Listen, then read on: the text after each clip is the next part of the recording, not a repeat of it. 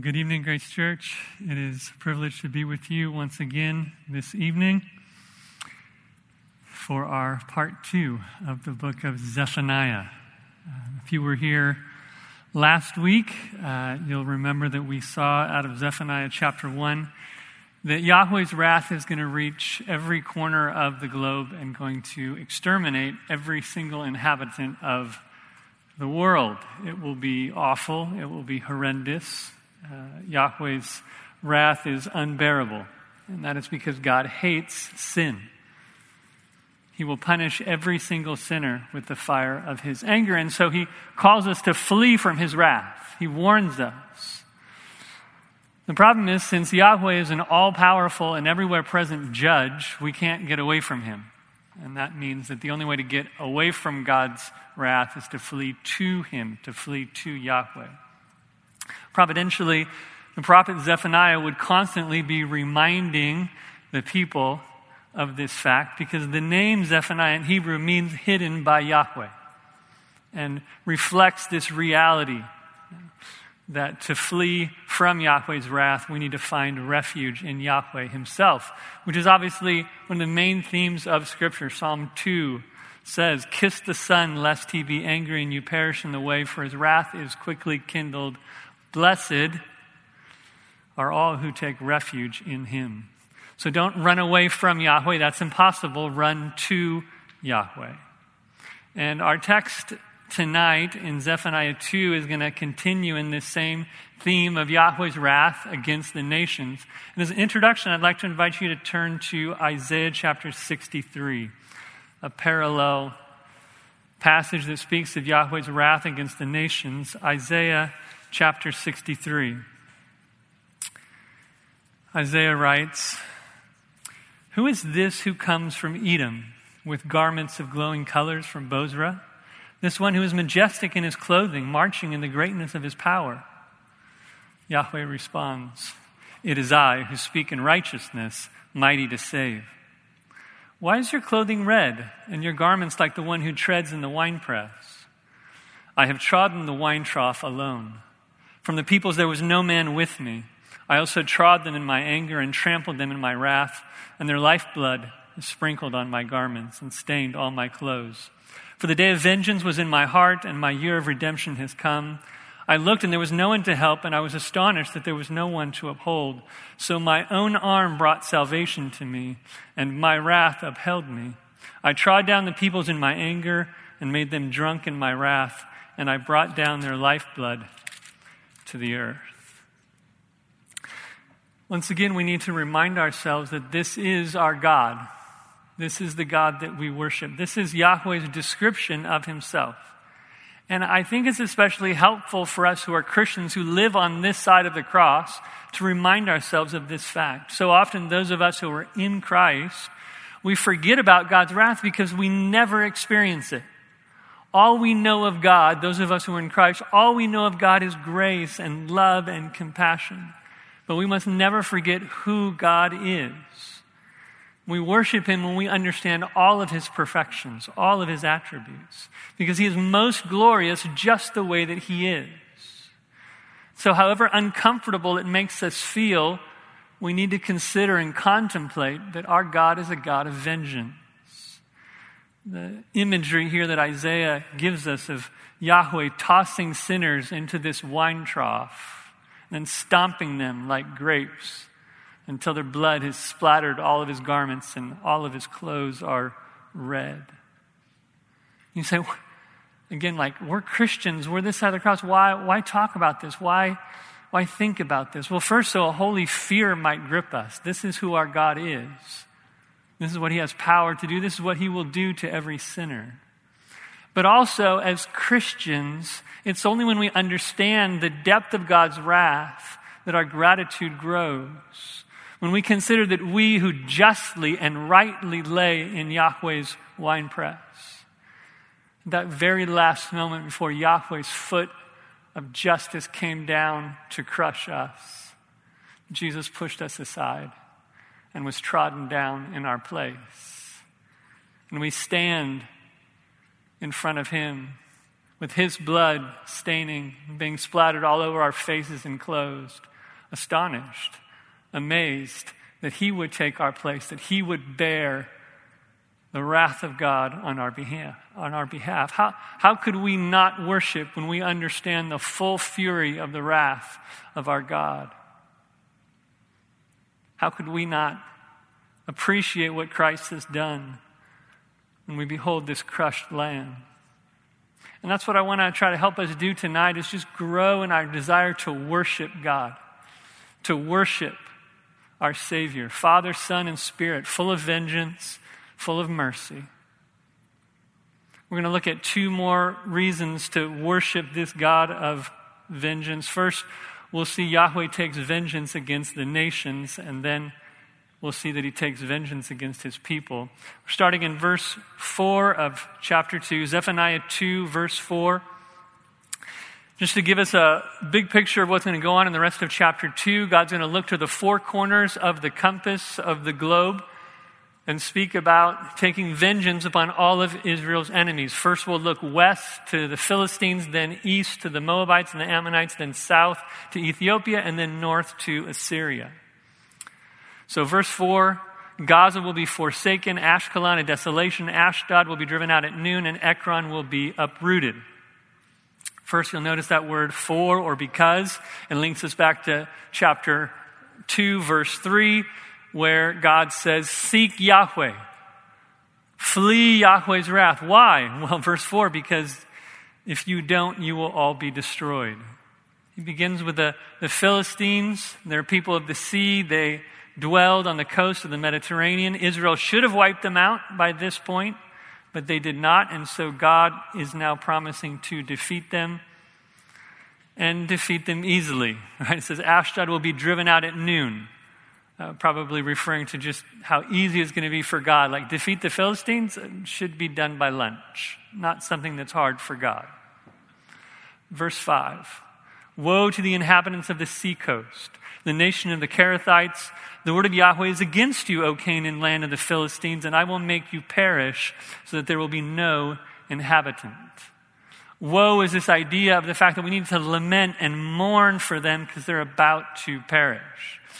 Cherethites probably refers to the fact that the Philistines emigrated from the island of Crete. Jeremiah 47 4 might speak of this.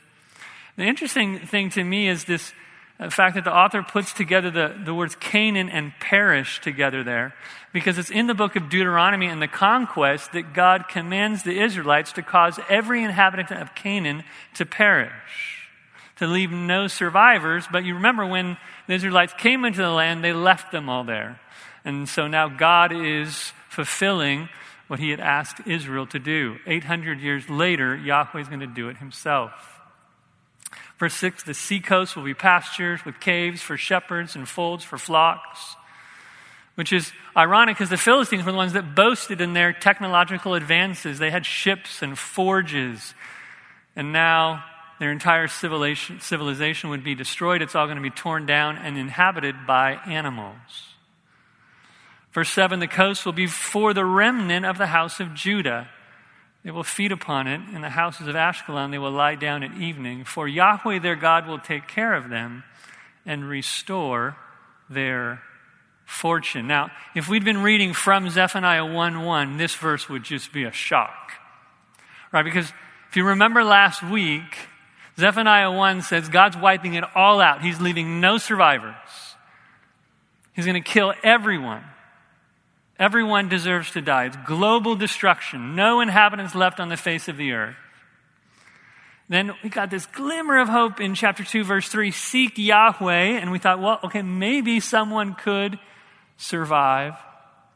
And now, verse 7 after God destroys the Philistines, the remnant of the house of Judah is going to be there. So we learn for the first time in Zephaniah that yes, some will seek Yahweh, some will find refuge in him, some will survive, some will remain. God's wiping the earth clean, yes, but he's doing it for a reason. He's doing it to preserve a remnant and establish them there in safety. So the purpose of the day of Yahweh, this day of wrath, is not just destruction.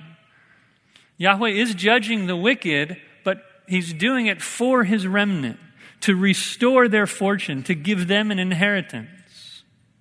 So the day of Yahweh's vengeance against sinners also is going to give birth to a day of salvation for the remnant. This word remnant, it implies both things. It implies both judgment and salvation. Judgment came and some remained. And not just survived, they're blessed. Look at verse 7. It says Yahweh will care for them, which is a really interesting verb choice. Uh, literally, the, the word in Hebrew means to visit. It's a really, really hard verb to translate because in some cases it means bless and in some cases it means punishment. You remember in Genesis, God visits Sarah in order to bless her. And then in Exodus, God visits the iniquity of the fathers upon the children of the third and fourth generation. The three times that it's used in Zephaniah chapter 1, this word, every time it's translated punish. And it, and it should be right, rightly. Be, why? Because every time Yahweh visits a sinner, what happens? Every time Yahweh visits a sinner, it's unspeakably terrible. It's all wrath and all judgment, all vengeance, all death, all hell, because the sinner deserves it. And Yahweh is furious with sinners. Psalm 5 5 states. If you're a sinner, the last person you want to visit from is Yahweh. But now, amazingly, Yahweh visits this remnant and he restores their fortune. So, Lord Yahweh, in all of his blazing holiness, who hates sin, who hates sinners, he visits this remnant and he blesses them. How is that possible? Well, he doesn't tell us yet. He's going to get there in chapter 3, verse 9, Lord willing. We'll see it next week. But obviously, Yahweh is going to have to purify and forgive and change this remnant to be holy like he's holy in order for him to bless them. That last phrase as well, to restore their fortune, we'll look at next week. It's the last verse of the book of Zephaniah. Suffice it to say, there's sort of near far fulfillment with this restoration as well. After being in the Babylonian exile for 70 years, the Israelites will return to the land, but the full restoration of Israel won't happen until the end times. Remember in Romans 11:26 when all Israel is saved. So Zephaniah 1, most of the Israelites will perish on Yahweh's day, some will remain. True Israel will believe, the remnant will trust in Christ, and will be saved. Okay, so that's what God's going to do to the west of Israel, to the Philistines. Now we look east. Verse 8 I have heard the reproach of Moab, the revilings of the sons of Ammon, with which they have reproached my people and magnified themselves against their territory. Moab and Ammon are both nations that have a really dark history. You can read it in Genesis chapter 19 the product of this incestual relationship between Lot and his daughters. They're constantly a thorn in Israel's side. Balak, you remember the Moabite king, he hires Balaam to curse Israel. At that time, God pronounced the extermination of Moab in Numbers 24, but now it's finally going to happen. God's going to wipe out the Moabites and the Ammonites, which obviously he did, right? You don't hear about Moabites or Ammonites today. And the reason he's going to wipe them out, he says, is that they pridefully magnified themselves and made fun of the people of God. They reviled their cousins. And notice how personally Yahweh takes this. He changes to the first person pronoun. He says, I have heard. I've heard you making fun of my people. It's kind of like what Jesus says to Saul on the road to Damascus. Saul, Saul, why do you persecute me? God always takes persecution of his people personally. Remember, Edom was destroyed for the very same sin, for gloating over Judah's pain. Yahweh is a God of vengeance. He does not tolerate that. Notice verse 9. Therefore, as I live, declares Yahweh of hosts, the God of Israel, surely Moab will be like Sodom and the sons of Ammon like Gomorrah, a place possessed by nettles and salt pits and a perpetual desolation. Again, the first person, as I live. It's like God is swearing, I will do it. He calls himself Yahweh of hosts, captain of the armies of heaven. what chance does Moab have against a myriad of angel warriors that God has at his disposal? Do you remember what Yahweh did with just two angels to Sodom and Gomorrah?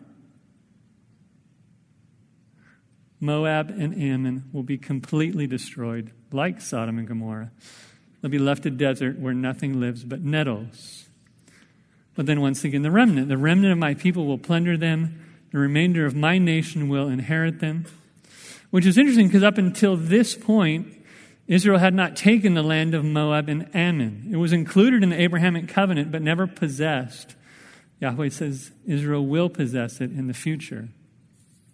Verse 10, we're reminded again of Moab and Ammon's sin.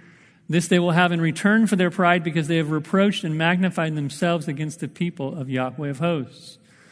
God's going to take vengeance because they have insulted and reproached his people. Yahweh is a jealous God with a jealous love for his own. And this is good for Yahweh's people. This is best. Um, I. I consider myself a pretty mellow person. I know that I've been preaching the last couple of weeks on the wrath of God. But outside of the pulpit, I'm a Mennonite. We're peacemakers. We're pretty chill. But if you insult my wife, there is a rage that wells up within me that I didn't know I had before I got married. And all of you husbands, you understand this. You do not want to cross Yahweh's bride. His name is jealous, and he is omnipotent. And this should cause his bride, his remnant, to worship and to rest in his love. The jealousy of Yahweh grants security, it grants comfort. We are protected from everyone and everything that would do us harm. No enemy can touch us. Yahweh disciplines us for sure, but He does that for our good to make us more like Christ. We are safe in the jealous love of Yahweh. Now, notice verse 11. We're going to look to the far future. Yahweh will be fearsome to them, for he will starve all the gods of the earth, and all the coastlands of the nations will bow down to him, everyone from his own place. This verse is just packed with theological truth. This is the, the midpoint of this chapter of the four nations. Prophet looks forward to the far future and explains the why. Why is God doing this? God is judging the whole world so that all the gods of the nations will starve, and Yahweh is the only God left to worship, because He's the only God that exists. And I, I love this sarcasm that Yahweh is going to starve all the gods.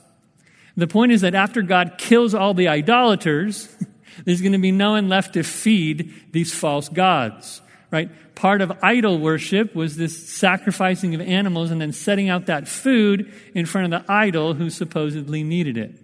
The pagan gods depended upon humans to feed them. Obviously, Yahweh doesn't need that. Psalm 50, God says he doesn't need sacrifices. He says, If I was hungry, I wouldn't tell you. This whole world is mine says in verse 13, Shall I eat the flesh of bulls or drink the blood of male goats? No. But the really interesting thing in this verse is the verse starts with this idea that Yahweh will be fearsome. He will terrify the nations. He will evoke their fear. We see this throughout the minor prophets, right? Malachi 1. Yahweh is a great king and he will be feared among the nations. But it's interesting because, again, if we're just thinking about chapter one, we might think the idea is that Yahweh is going to obliterate everyone, he's going to kill everyone, and that's why they're going to be afraid, because he's wiping them out. But if you look again at the end of verse 11, we see that there's people from every nation of the world who's going to bow down to Yahweh from their own place. And I don't think this is a Philippians 2 idea that God's going to force these people to get on their knees and bow down in judgment. Because that's not where Zephaniah is heading. Zephaniah is heading to chapter 3, where he's going to say that Yahweh is changing a remnant that is going to worship him from beyond the rivers of Ethiopia. This speaks of the salvation of the nation. And so this fear of Yahweh actually produces two different outcomes. Everyone should be afraid of Yahweh. Everyone is afraid. But some are terrified and run away from Yahweh and are destroyed, and some are so terrified of Yahweh they run to him and are saved from their sin, Jew and Gentile alike. God is saving Israel and the nations who will be bowing down to him from their lands. You say, wait, Josiah, I thought salvation of the Gentiles was, was not shown in the Old Testament, that it was a mystery only in the New Testament. Well, it's true that the church is not fully revealed, as Ephesians 3 says in the Old Testament, but the salvation of the nations is all over the Old Testament. Starting with the Abrahamic covenant, right? It's through Abraham that all the nations of the world will be blessed. Listen to Isaiah 49. I love this verse. Isaiah 49, 6. The father speaking to his son, and he says, It is too small of a thing that you should be my servant to raise up the tribes of Jacob and to cause the preserved ones of Israel to return.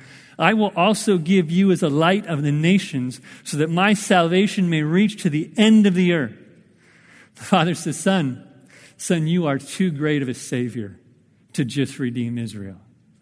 You're going to redeem the whole world, every tribe and tongue and nation. People are going to worship you throughout the entire world. Right? I mean, take a look around. God is fulfilling this prophecy right now among us. That's west, east, south. Really short to the point. Verse 12 You also, O Ethiopians, will be slain by my sword. Period. Ethiopians there are Cushites. In some translations, were a nation just south of Egypt. The word that caught my attention here is the word my. Yahweh says, Ethiopia, you will be slain by my sword. Interesting because historically, we know the Ethiopians, the Egyptians, they were all destroyed by Nebuchadnezzar, the Babylonians. But we're reminded of God's sovereignty. The Babylonians were a sword in Yahweh's hand. He's sovereign over the nations. He causes nations to rise and fall for his good purposes, which is going to be the same thing that's true in verse 13 as we now look north to Assyria. Right? Yahweh had raised up Assyria to discipline Israel. But Assyria is also responsible for their sin. God is sovereign, man is responsible. And so now God is going to judge Assyria. This beautiful mystery and truth that God is sovereign and we're responsible. Right? In layman's terms, God determines everything, and God maybe do it's never an excuse for our sin. So Israel's sinned against by Assyria. Now God's going to judge Assyria. Look to verse 13. He will stretch out his hand against the north and cause Assyria to perish. He will make Nineveh a desolation, parched like the wilderness. We've already studied Nahum in this series, so I won't go into a lot of detail. Right? This is fulfilled in 612 BC when Babylon destroys Nineveh. It's kind of a irony the way he talks, the way he talks about it, that they're going to be parched like the wilderness because the, the Tigris River ran right beside Nineveh, and God caused the river to swell, the walls of Nineveh fell, and this city that has existed from the times of Genesis chapter 10 falls. Remaining Assyrian army flees to the west. The Babylonians kill them in 605 at Carchemish, leaving Nineveh, Nineveh completely desolate. Verse 14 Flocks will lie down in her midst, all the beasts of the nations, both the pelican, the hedgehog will lodge on the tops of her pillars. Their voice will sing in the window, ruins will be on the threshold, for he has laid bare the cedar work. Once again, everyone's dead, so the buildings are now occupied by animals. Once again, this is near judgment. This is going to happen very soon. We know it is because there's ruins that are left. We know that in the great tribulation, the end times, God's not going to leave even the ruins, Zephaniah 1 3. Notice verse 15. This is the exultant city which inhabits securely, who says in her heart, I am, and there is no one besides me. you say, Whoa, God's not going to let them slide for that one. There is one person who lays claim to that declaration. How she has become an object of horror, a resting place for beasts. Everyone who passes by her will hiss and wave his hand in contempt. Now, to just remind you a little bit of the context of the city of Nineveh, right? Nineveh was unassailable, completely impenetrable in human terms. One commentator states In addition to an extensive outer wall, there was an inner wall with an eight mile circumference. The wall was 100 feet high, 10 stories, 50 feet wide. That's nearly triple the Great Wall of China. In addition, the Tigris River provided a natural moat around the walls of the city. And between the two walls was enough farmland to support the huge population. No other city even came close. So Yahweh destroys her, this nation that claimed, I am, and there is no one besides me. Sounds almost like Isaiah 45, doesn't it? I am Yahweh, there is no other besides me, there is no God. God opposes the proud. He tears down the city, and the whole world rejoiced at her destruction. Nahum 3:19 says the same thing. All who heard the report of you will clap their hands. So Yahweh takes vengeance against the nations. So, well, well what's, what's Zephaniah's point? Like, what's, what's his application? Well, we're going to get there in a little bit, but just peek ahead to verse 8 of chapter 3, Zephaniah 3 8, to see where Zephaniah is taking us. He says, Therefore, wait for me. Wait for me. God looks to his remnant and he says, Be patient. My vengeance is coming. Your salvation is nigh. Your fortune, your inheritance is coming soon. Wait and worship. I'm going to destroy the Philistines, the Moabites, the Ammonites, the Ethiopians, the Assyrians. Just wait for me. Just trust me. Now, we are persecuted so little here in America that some of these concepts are really hard to, to understand. That, that Yahweh's vengeance against our enemies would be a comfort to us is a very foreign thought to us. But Yahweh's vengeance against sinners ought to be life altering for us. It completely liberates us from any anger, from any hate against this world. Just, just think about it. Imagine if if Crystal and I are in a store, we're speaking to a woman who's an unbeliever. Crystal starts to share the gospel with her, invite her to church, and this lady, she gets angry. She starts insulting her. We finish paying, we get into our cars, we're in the parking lot, and there's a lady again. She cuts us off and honks the horn and screams at us. What is our natural sinful tendency?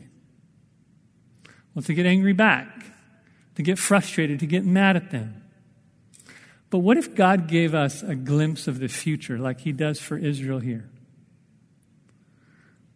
And what if we saw that right after that lady cut us off, she went out into the street and a semi came and slammed into her, and the woman died in a fiery explosion?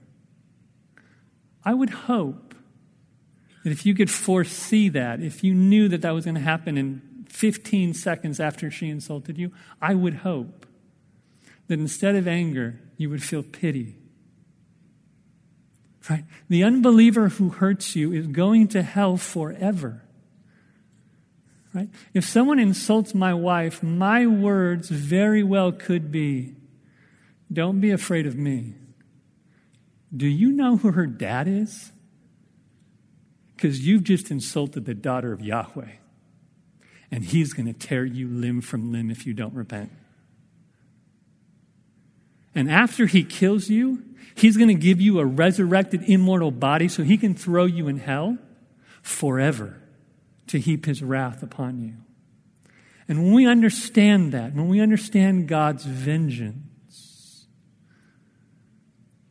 what is our response? To wait and to worship in silent awe, to know that our God's name is jealous our response is to pity the nations who don't believe, to pray for them. Father, forgive them. They do not know what they do. They do not know what's coming for them. Forgive them. Yahweh's vengeance frees us of all need for payback, all need for anger and hate, and frees us just to worship and wait for the, for the judge of all the world to do what's right. Second point we worship God because of his vengeance against his people, against unbelieving Israel. That is verse 1 of chapter 3. Woe to her who is rebellious and defiled, the oppressive city. Same woe is in chapter 2, verse 5 for the nations. Notice the woe is to a city that is rebellious, defiled, and oppressive. So, what city is he talking about? Right, especially if you think about the fact that the chapter divisions are not original. In the previous verse, in chapter 2, verse 15, the her referred to Nineveh. So we might be thinking the oppressive city here is Nineveh, but it's not. There's a shift here. Zephaniah is speaking of Jerusalem. How do we know that? Well, because in verse 2 it says that her God is Yahweh. In verse 4 it talks about the Torah. In verse 5, Yahweh is righteous within her. In verse 11, she's referred to as Yahweh's holy mountain. In verse 14, the daughter of Yahweh is the one who remains in this city. So what's going on? We have this nearly imperceptible transition between God talking about Nineveh and God talking about Jerusalem. Why? Because they're like the same city to God. Jerusalem is just as wicked and terrible as Nineveh. Same thing that Amos does in Amos 1 and 2, where he puts Judah in the list of all these wicked nations, because that's what they're like. He says they're rebellious, right? Israel, throughout the Bible, are a stiff necked, rebellious people. They're defiled, like in Isaiah 59. People of Israel defiled their hands with blood. Oppressive speaks of their mistreatment of the poor and needy. So, verse 2, it says, She, that is Jerusalem, did not listen to any voice, did not receive discipline, did not trust in Yahweh, did not draw near to her God. Right? Israel had Yahweh as her God. She received Yahweh's voice, his discipline, but, but Judah was obstinate, stiff necked. In fact, the, the phrase in Yahweh is fronted in Hebrew. It's first to highlight this fact that it's in Yahweh they did not trust. In Yahweh, in God, she did not draw near. I mean, had Yahweh ever given Judah a reason not to trust him? I'm reminded of the Psalms so often, just reasons upon reasons extol the worth of Yahweh, listing so many reasons to trust him. But they would not. They would not draw near, they would not worship.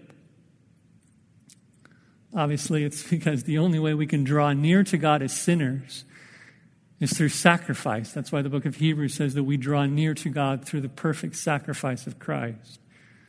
Israel would not draw near. Verse 3 Her princes in her midst are roaring lions, her judges are wolves. At evening they leave nothing to gnaw on for the morning. The leading class, the rulers, they devoured the people like the Pharisees in Luke 21, who devour widows' houses until they are left desolate with nothing, destitute poverty. Verse 4 Her prophets are reckless, treacherous men. Her priests have profaned the sanctuary. They've done violence to the law. Jeremiah 23 32 uses this term reckless to speak of false prophets who would arrogantly pass off their own words as Yahweh's words. They're treacherous and not to be trusted. These pagan priests, as we saw in chapter 1, profaned God's temple and did violence to the Torah, to the law. Such imagery there. God's word is often personified in Scripture. It's like the, the Israelites are casting a knife into Yahweh's word, doing violence to it. Verse 5 Yahweh is righteous in their midst. He will do no injustice. Every morning he brings his justice to light. He does not fail, but the unjust knows no shame. In contrast to his evil people, Yahweh remains untouched by their filthiness. He remains righteous and faithful. He does no injustice. He sheds his light every morning in Jerusalem, but Jerusalem's just too far gone. Right? Normally, what happens if someone's sinning in the dark and someone turns on the lights? Shame, they try to hide it. Not Judah. Not Judah. God sheds light on their sin every morning and they feel nothing. The unjust knows no shame. Now, verse 6 So I've cut off nations. Their corner towers are desolate. I've made their streets a waste with no one passing by. Their cities are laid waste without a man, without an inhabitant. Now, this is interesting. That last phrase, without an inhabitant, it calls us back to chapter 2, verse 5, where God promised to wipe out all of Israel's enemies. And God is prophetically looking toward that time when it's happened. God has destroyed the Philistines. He's destroyed the Moabites and Ammonites. He's destroyed the Ethiopians. He's destroyed the Assyrians. He's made their cities desolate. He's laid waste to their corner towers. All these places, right? They were all destroyed before Jerusalem. So you would think, you would think, verse 7, I said, surely you will fear me. After all these things that I've done, after fulfilling my prophecies, showing the trustworthiness of my word, receive discipline, discipline so your abode would not be cut off, according to all that I've appointed concerning her. Right? He says, surely she's going to fear me after this. Surely they'll receive my discipline and not be cut off. Surely they won't have to receive what's coming for her, all that's appointed. God warns out of love and, and pleads. But, last phrase of verse 7 but they were eager to corrupt all their deeds. They not only refused, they were eager. Literally in Hebrew, they woke up early to do evil. It's like, it's like when you're going to do something you really, really want to do tomorrow, and you set your alarm for 7 a.m., and then you wake up when? You wake up at 6.30 without the alarm because you're so excited to do it. You wake up early to do it. Israel loved their sin so much they woke up early to do it. They wouldn't listen to God. And I pray that there's no one like that here at Grace Church. We should be the exact opposite. Love his instruction, love his discipline. Let's make sure we rise up early to worship him, to extol his greatness. Let's be a people eager to wait for Yahweh. Verse 8 Therefore, wait for me declares Yahweh. For the day when I rise up as a witness, indeed, my judgment is to assemble nations, to gather kingdoms, to pour out on them my indignation, all my burning anger, for all the earth will be devoured by the fire of my zeal. A couple quick notes. Some of your Bibles in the second line say that Yahweh is going to rise up to seize the prey.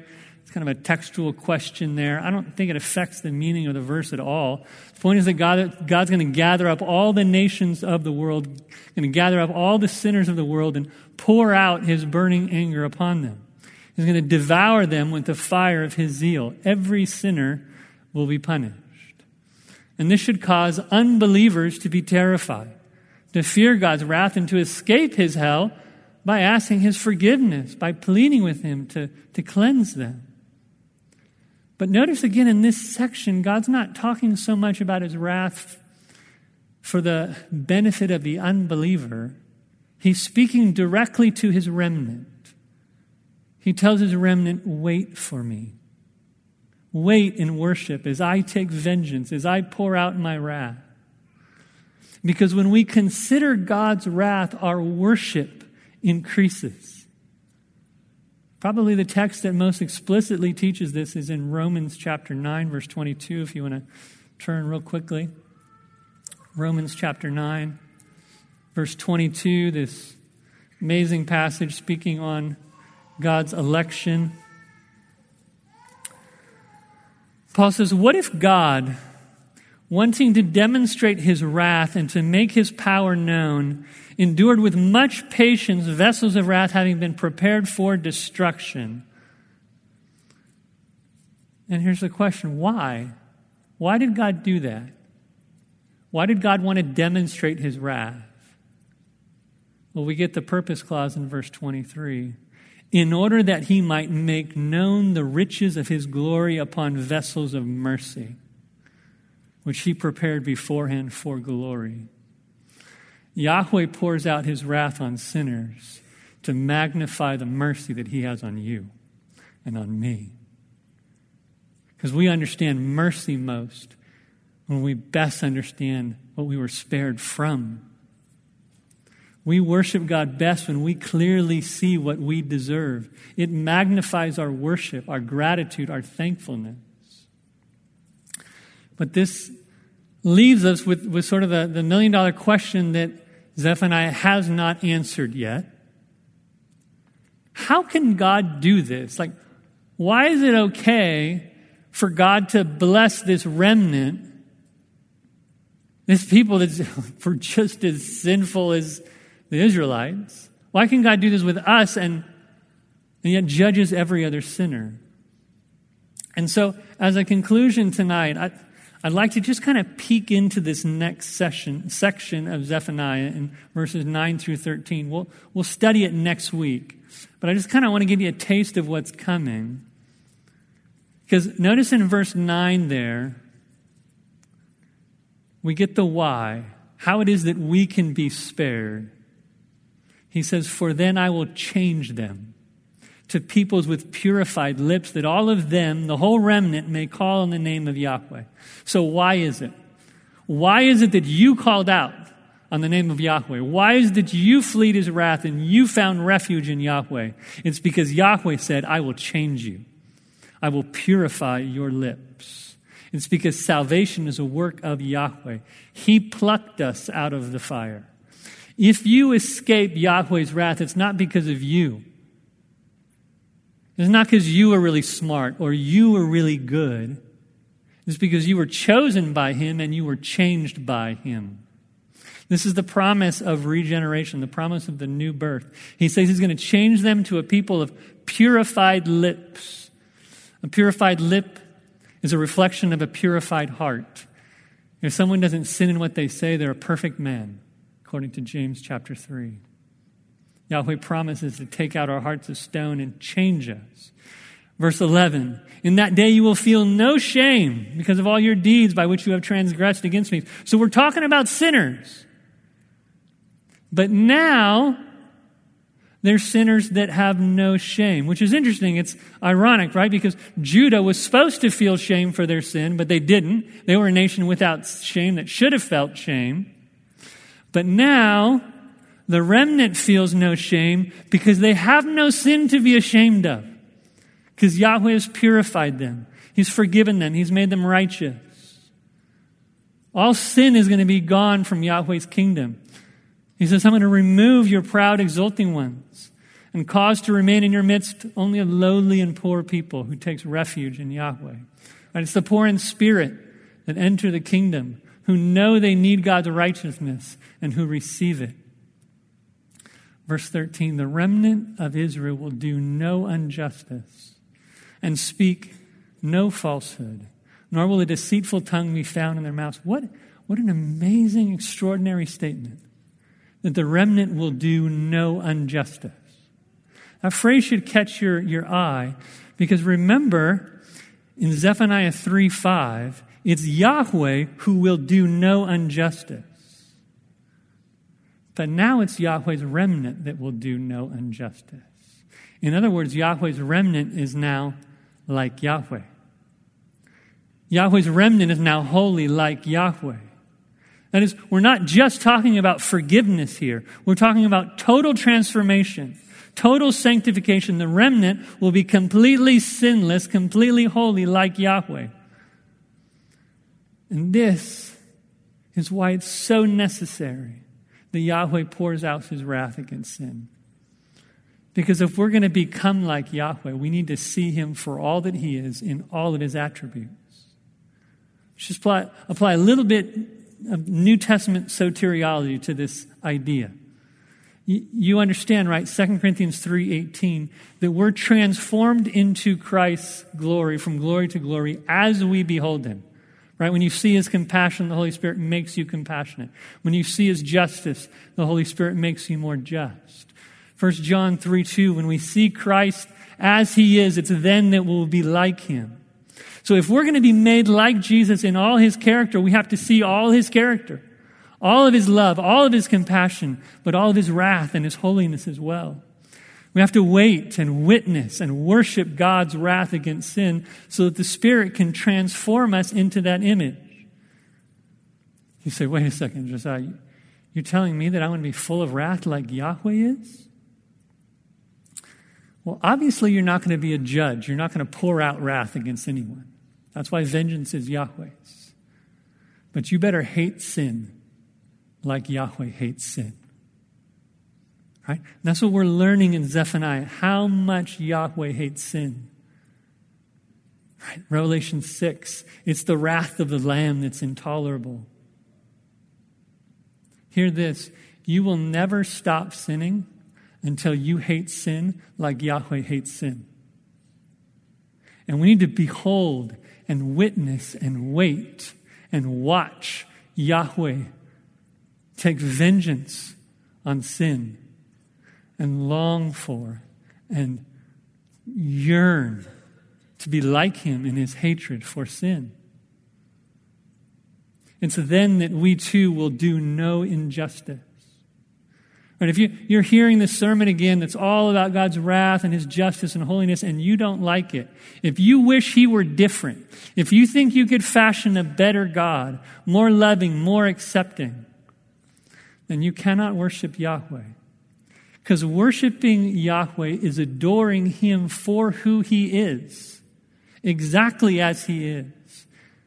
Worshiping God is longing to be like him in all his character. We should long to be like God in every way that we can.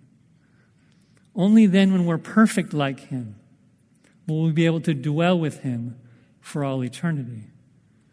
And Lord willing, that is what we will see next week, where Zephaniah tells us, Sing with joy, the King of Israel, Yahweh, is in your midst. What a day that will be. Sinless, forgiven,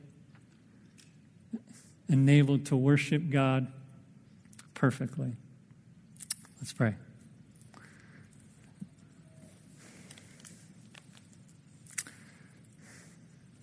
Father, we echo the hymn writer's desire that you would just not, that you would be to us exactly who you are. Not be to me save that thou art. We worship you for all your perfections, all your love, all your compassion, all your mercy, and all your justice and all your holiness. And we do pray this day that you would teach us to hate sin like you hate it. That you would take us to the cross, to Gethsemane, and see your wrath poured out upon your Son.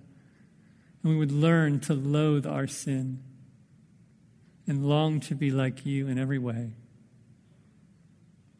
Thank you that he not only died, but rose again to give us hope and joy. in Jesus' name we pray. Amen.